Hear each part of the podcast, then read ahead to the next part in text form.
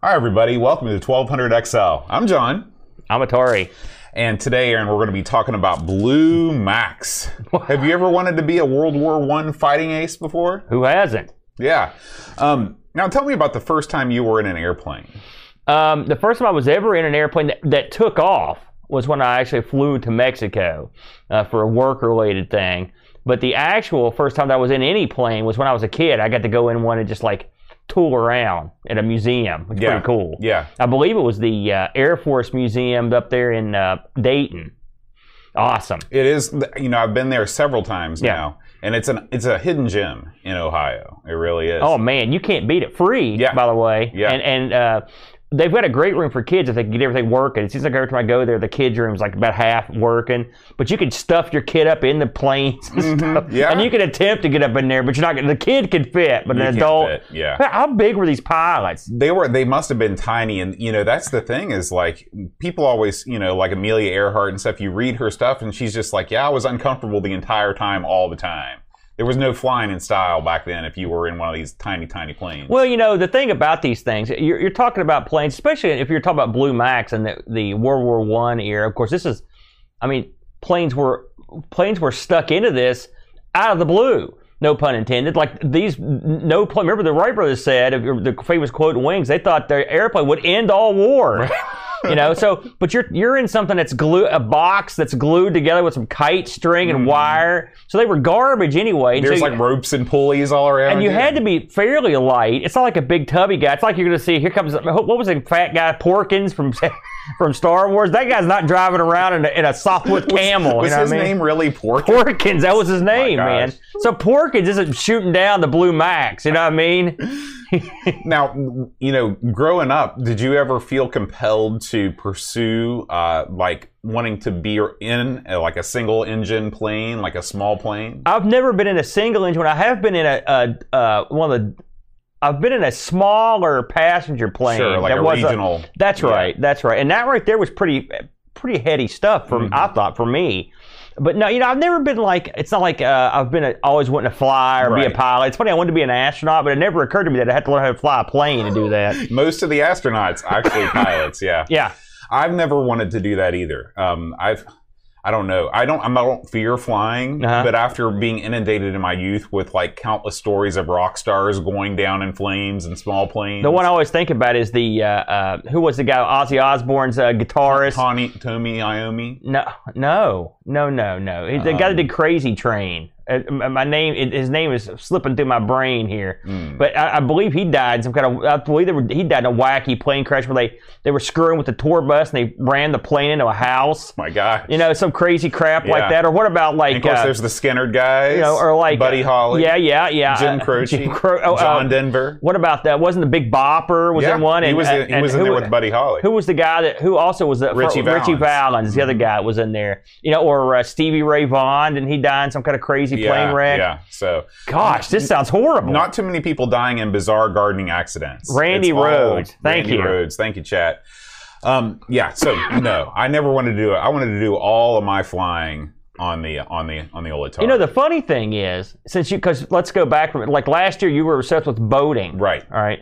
Now, I'd wonder which is safer, boating or flying, because you always hear flying's like safer than driving a car. I've heard that a million times. Mm-hmm.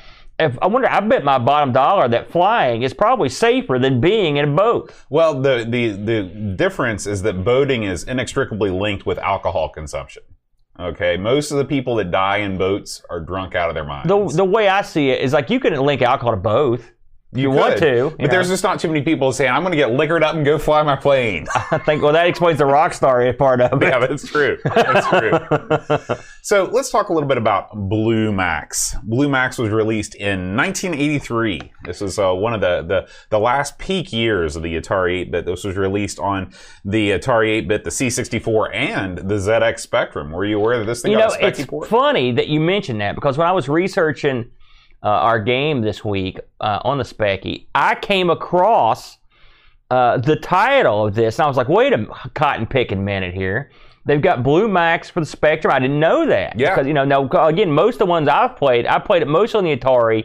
some on the C64, but I had no idea that they'd release one for the uh, for the Speccy. I'm anxious to give yeah, it a shot. I can't wait to check that Yeah. out. This this thing was coded by a guy named Bob Polin. It was the work of one man. It was a one man show. I love it. Yeah. that's when you've got full control. That's right. That's Yeah. right. And Bob, uh, he had sort of a, a, a small career in, in gaming. I think he was only around for a couple of years before he decided to leave the industry.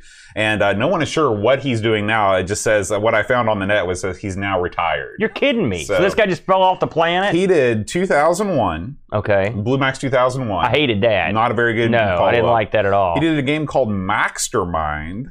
I haven't heard of that, and Mhm. also Puzzle Panic. Nope. And nope, these were all those. released on the Atari 8 bits and the C64. I'd forgotten about the sequel to this because I real I was appalled when I played that. It was yeah, it's it's not a very good game No. at all.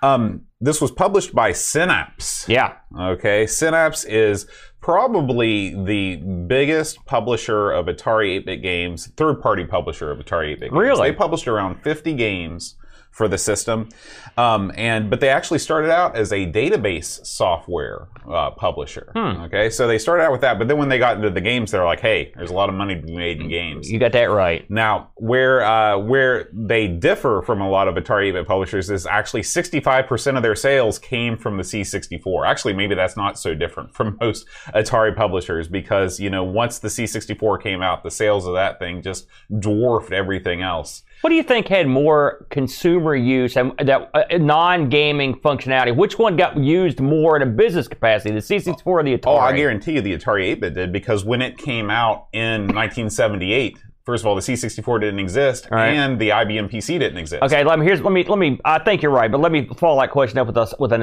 addendum.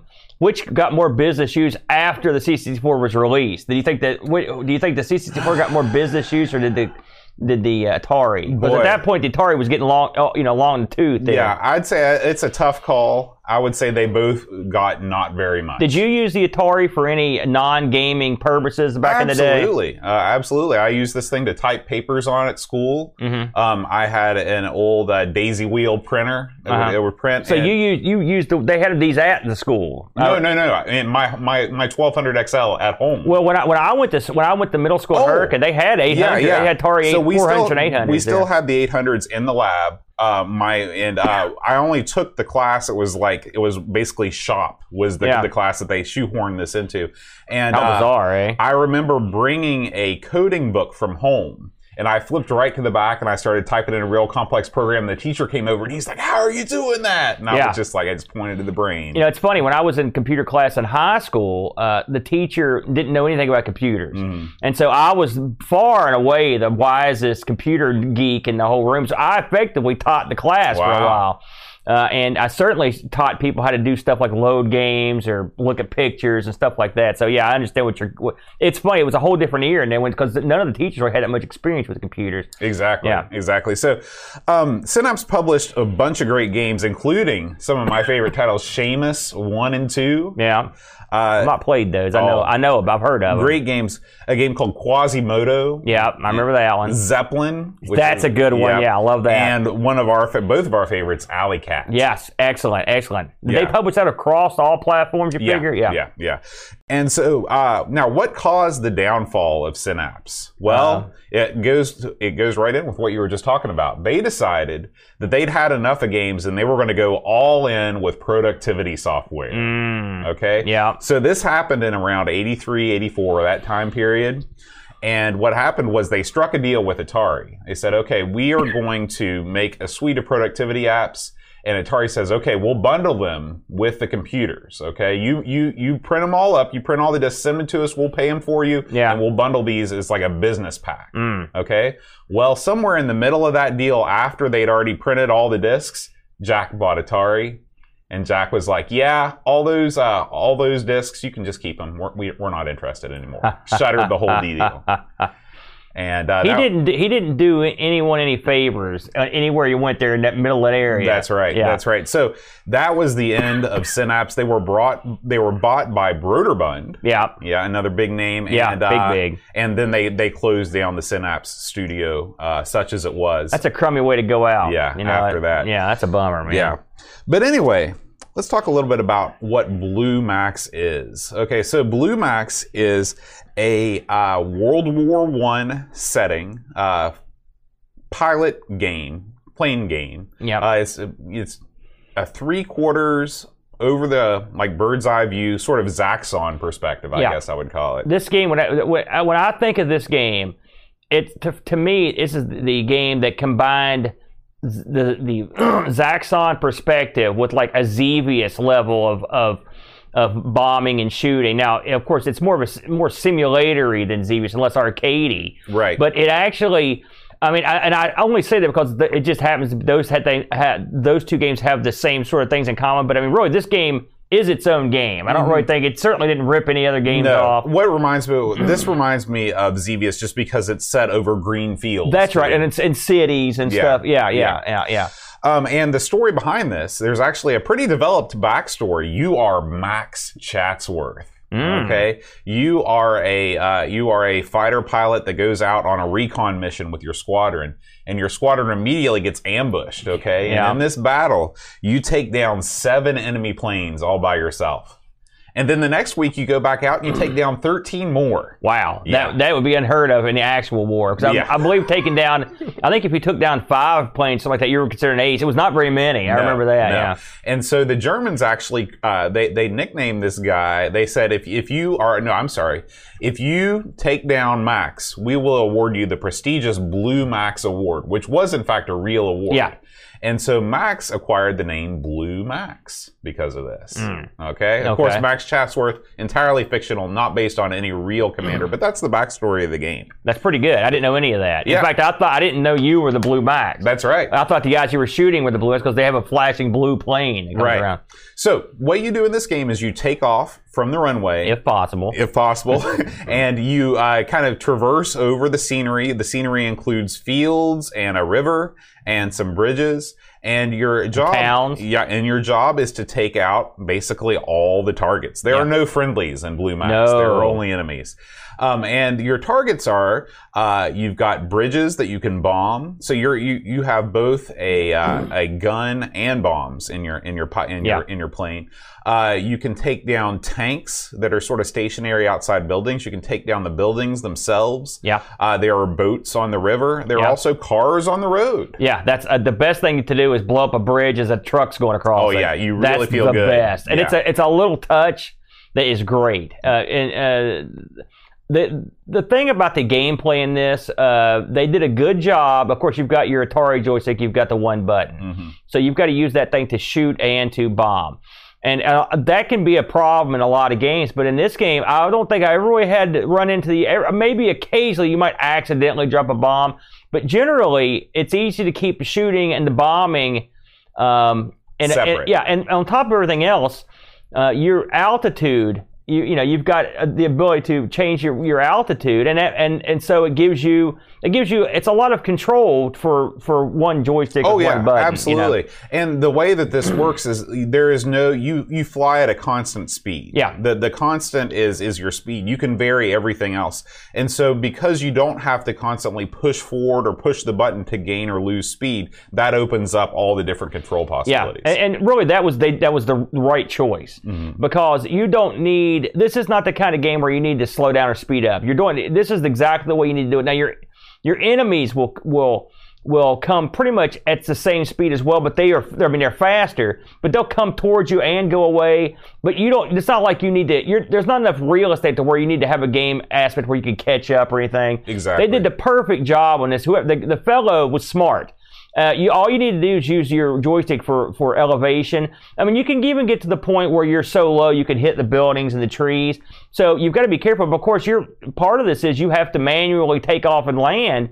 So you have to be able to have the ability to go all the way to the ground. Oh if yeah, you want to. absolutely. Now you can control your position on the screen by pushing up and to the left and down and to the Yeah. right. So you do have some freedom there, but by and large, you know, you are just basically continuing straight forward. And like you said, uh, you know, you would think that targets on the ground can only be bombed. But no, No. you can fly low in this game. You can barnstorm, and you can cut down rows and rows of tanks and vehicles Yeah. with your gun. But it's very dangerous. yes, you're playing a dangerous game doing that. And something else you've got to be. I mean, aside from the fact you could hit a building, you could hit a tree, you could hit a tank, you could hit anything. Uh, you also the when you play a game where you're that low, you're much more open to being shot. Right. And and one th- another thing this game did brilliantly was it's not one shot and you're done or you have a life bar. What you've got here is uh, the ability to take damage, and it's it's it adds uh, layers of uh, enjoyment to the game because occasionally your guns will be taken out or your bombs will be gone or even your landing gear will be taken out. So you're pretty much boned. So you just go do the best you can Right. wi- with what you've so got. when you get shot, uh, it's not like you have a health bar and it's not a one-hit kill game. Uh, when you get shot, uh, a little air or a little uh, letter appears at the bottom of the screen, Yeah. and it will either say G or B or S or G. And your, like you said, your guns can be taken out. Your bombing ability can be curtailed. Yeah. Uh, your, if your fuel gets your fuel tank gets damaged, then you're going to lose fuel really quick. And the only way that you can repair these is by landing again. And whenever you're landing, you know, your fuel gets refueled, your damage gets repaired, but there are planes flying overhead that are waiting to bomb you Yeah. while that's going down. Yeah, you could get bombed while refueling. I mean, Mhm. there's, you know, which uh, you also, of course, have to take on fuel. Something else this game does well, and it, this was done in Zaxxon. It's funny how they approach these. It's there's a, it's hard to understand your uh, your elevation in the game uh, fully, and so it's hard to match your elevation up with an enemy pilot. And what the game does is when you're on the same, let's say, plane uh, or elevation or uh, uh, as the enemy, the your uh, the bottom of the screen will change It'll color. flash blue, yeah. and that means okay, I can shoot this guy and he can shoot me. Mhm. You know, uh, Zaxxon did it by putting little X's in front of the of the bag of points. Not, not nearly as effective. well, this it, this is a much more subtle way to do it. Yeah. Uh, you know, and I like it. Uh, another thing this game does is give you uh, give you audi- audible clues. Like for example, you know when a runway's coming up, there's a little chime Mhm. that comes down. Uh, and this game really, the first thing you need to master in this game, sort of like uh, uh, sort of like Rocket, Rocket Ranger, Ranger. is that you you were gonna have to you have to master. And it, it, of course, this is a lot easier than Rocket Ranger. But I mean, I've seen uh, countless people get killed trying to take off and land. It's not mega hard once you've done it, but even an experienced, seasoned person like us can promptly go out and look like an idiot. Oh yeah. oh yeah. And at the beginning of this game, you do have options where you can set up what's known as normal control or reverse control. However, that is not really explained to you No. what that is. And So- that's the first thing you need to do is to put it on reverse control. right You because then you pull up to yeah, go up. You, otherwise you push up to go up, and it's much goofier. Yeah. it's funny that that's the default. It always struck me as strange, but it, as far as I know, it's a default on every version. Mm. I haven't played the Speccy, but on the C64, it was the same thing. Um, this game uh, uh, is immense. It seems like you fly forever Mhm. uh, when you play it. And this one thing I really like about it is this is the scenery changes a lot. I mean, you'll you'll be in empty fields. You'll be in a place where the, the river is is like prevalent, and you'll you're also in places where you can bomb enemy airfields. There there are a lot of different things to do, and it makes the game feel large. Yeah. Uh, and you can play this game for a long time. Mm-hmm. Uh, and uh, you know, I, I don't know if there's a, a. I guess there's no way to end the game. Well, there they're is. There is an ending of this game. No So, kids. I've never done it. This game was the first instance where I, I thought that I discovered something hidden. And I Mm-hmm. mean, it is sort of hidden, but in this game, if you basically take off and land and don't do anything special, we're, we're coming up, if you're watching the video version of this game, we're coming off the, on the end of the game. This is they're going to the huge city right here. um, you will continuously just be flying over a river. Yeah. But if you fuel up and you take off and you push up and to the left on the screen and you really hug that side, you will leave the river area and go to a city. And the first time that this happened to me, of course, I was a little kid and I thought, oh my gosh, this is like no one's ever been here before. Yeah. I'm discovering part of the world that has never been seen. Yeah. And it's it's super cool because it's a totally different feeling. There are tons of cars you can bomb. The enemy planes are lined up on the railway on the on the uh, on the airstrip. Yeah. It's a really cool thing. It is. It's it catches you off guard too because the buildings are immense. Right. And you're not used to that, seeing much much smaller buildings. Right.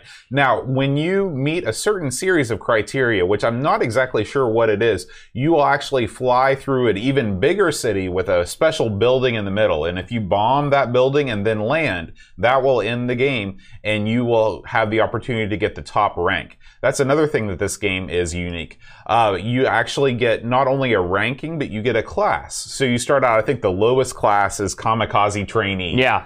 Um, and that is, I got that a lot when I was trying to take off. Uh, and then you move up through runway sweeper and Yeah. air cadet, but there's also a class. So there's, I think there's one through four. Number one is the best, obviously.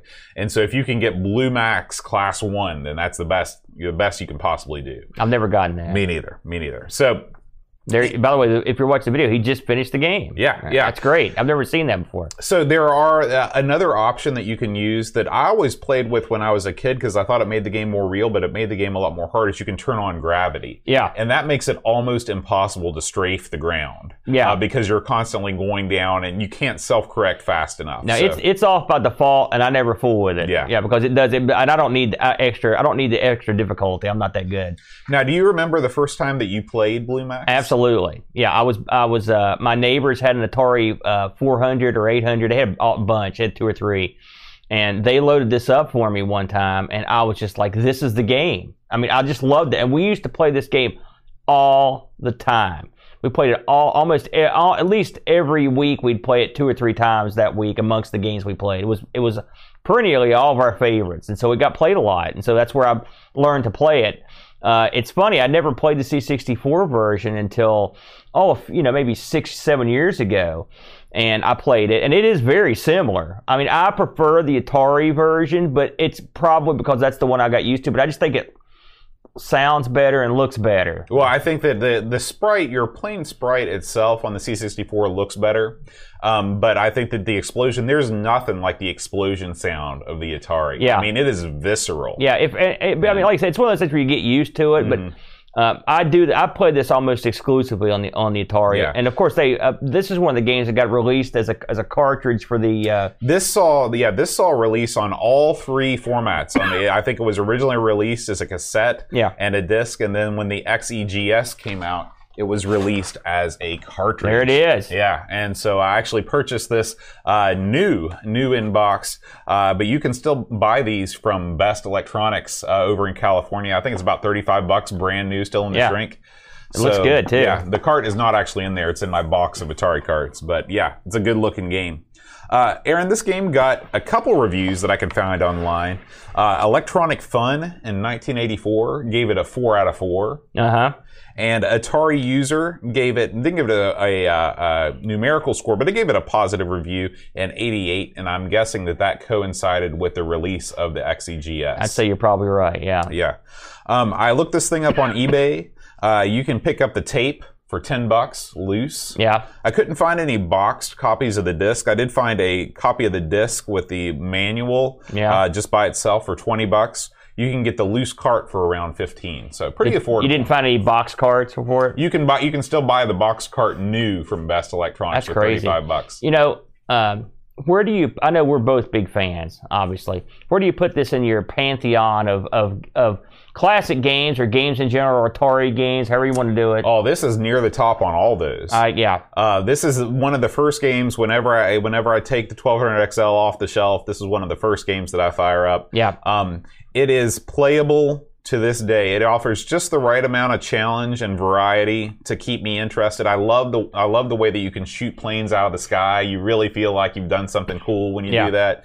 Um, the game runs very smoothly. Yeah. Uh, this is this is a winner for me for sure. I agree. I mean, this is one of my all-time favorite games on any system. I mean, and I was heartbroken where I, when I learned that they did not make an Amiga version of this because we both thought they we saw that I saw an ad for it Yeah. and it's not the same. With there, there were uh, there were sequels for for Blue Max. Blue Max 2001 set in the far off future of 2001. Yeah, yeah. Uh, and it, it, it is it is really terrible. Uh, it scrolls in the opposite direction. Yeah. It scrolls up and to the left, and the game gives you completely free movement. It gives you free scrolling, but it is it's just not very good. I put it up there with the Time Pilot sequel. Mm-hmm. There are these games where they, they you have a winner and then they try to do some kind of futuristic crap and it just it sucks. I've never and it, this was another one.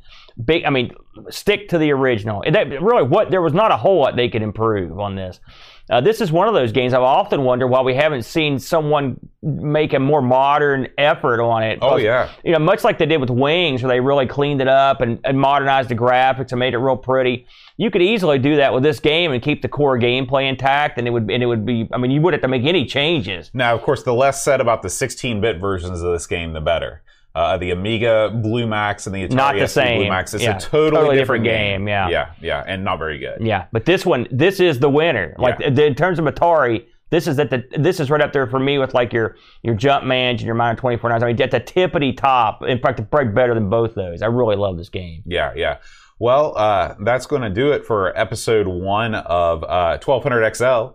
Uh, we hope you've enjoyed this podcast. This is sort of the format. So, uh, this, I, I, if you like it, that's great. If you don't, I understand. But it's it's a very talkative, conversational podcast where we just talk about what we think about the game and uh, give you a little bit of background. But uh, if you want to get in touch with us, you can tweet at me at Amigos Retro, or you can just leave a comment on the YouTube video. Whatever you want to do. You can even leave us a voicemail on Anchor. Uh, if you want to subscribe to the podcast, anchor.fm slash 1200XL, that would be cool. Uh, and we will be back next time with another episode of 1200XL. Until then, see you later. Bye bye.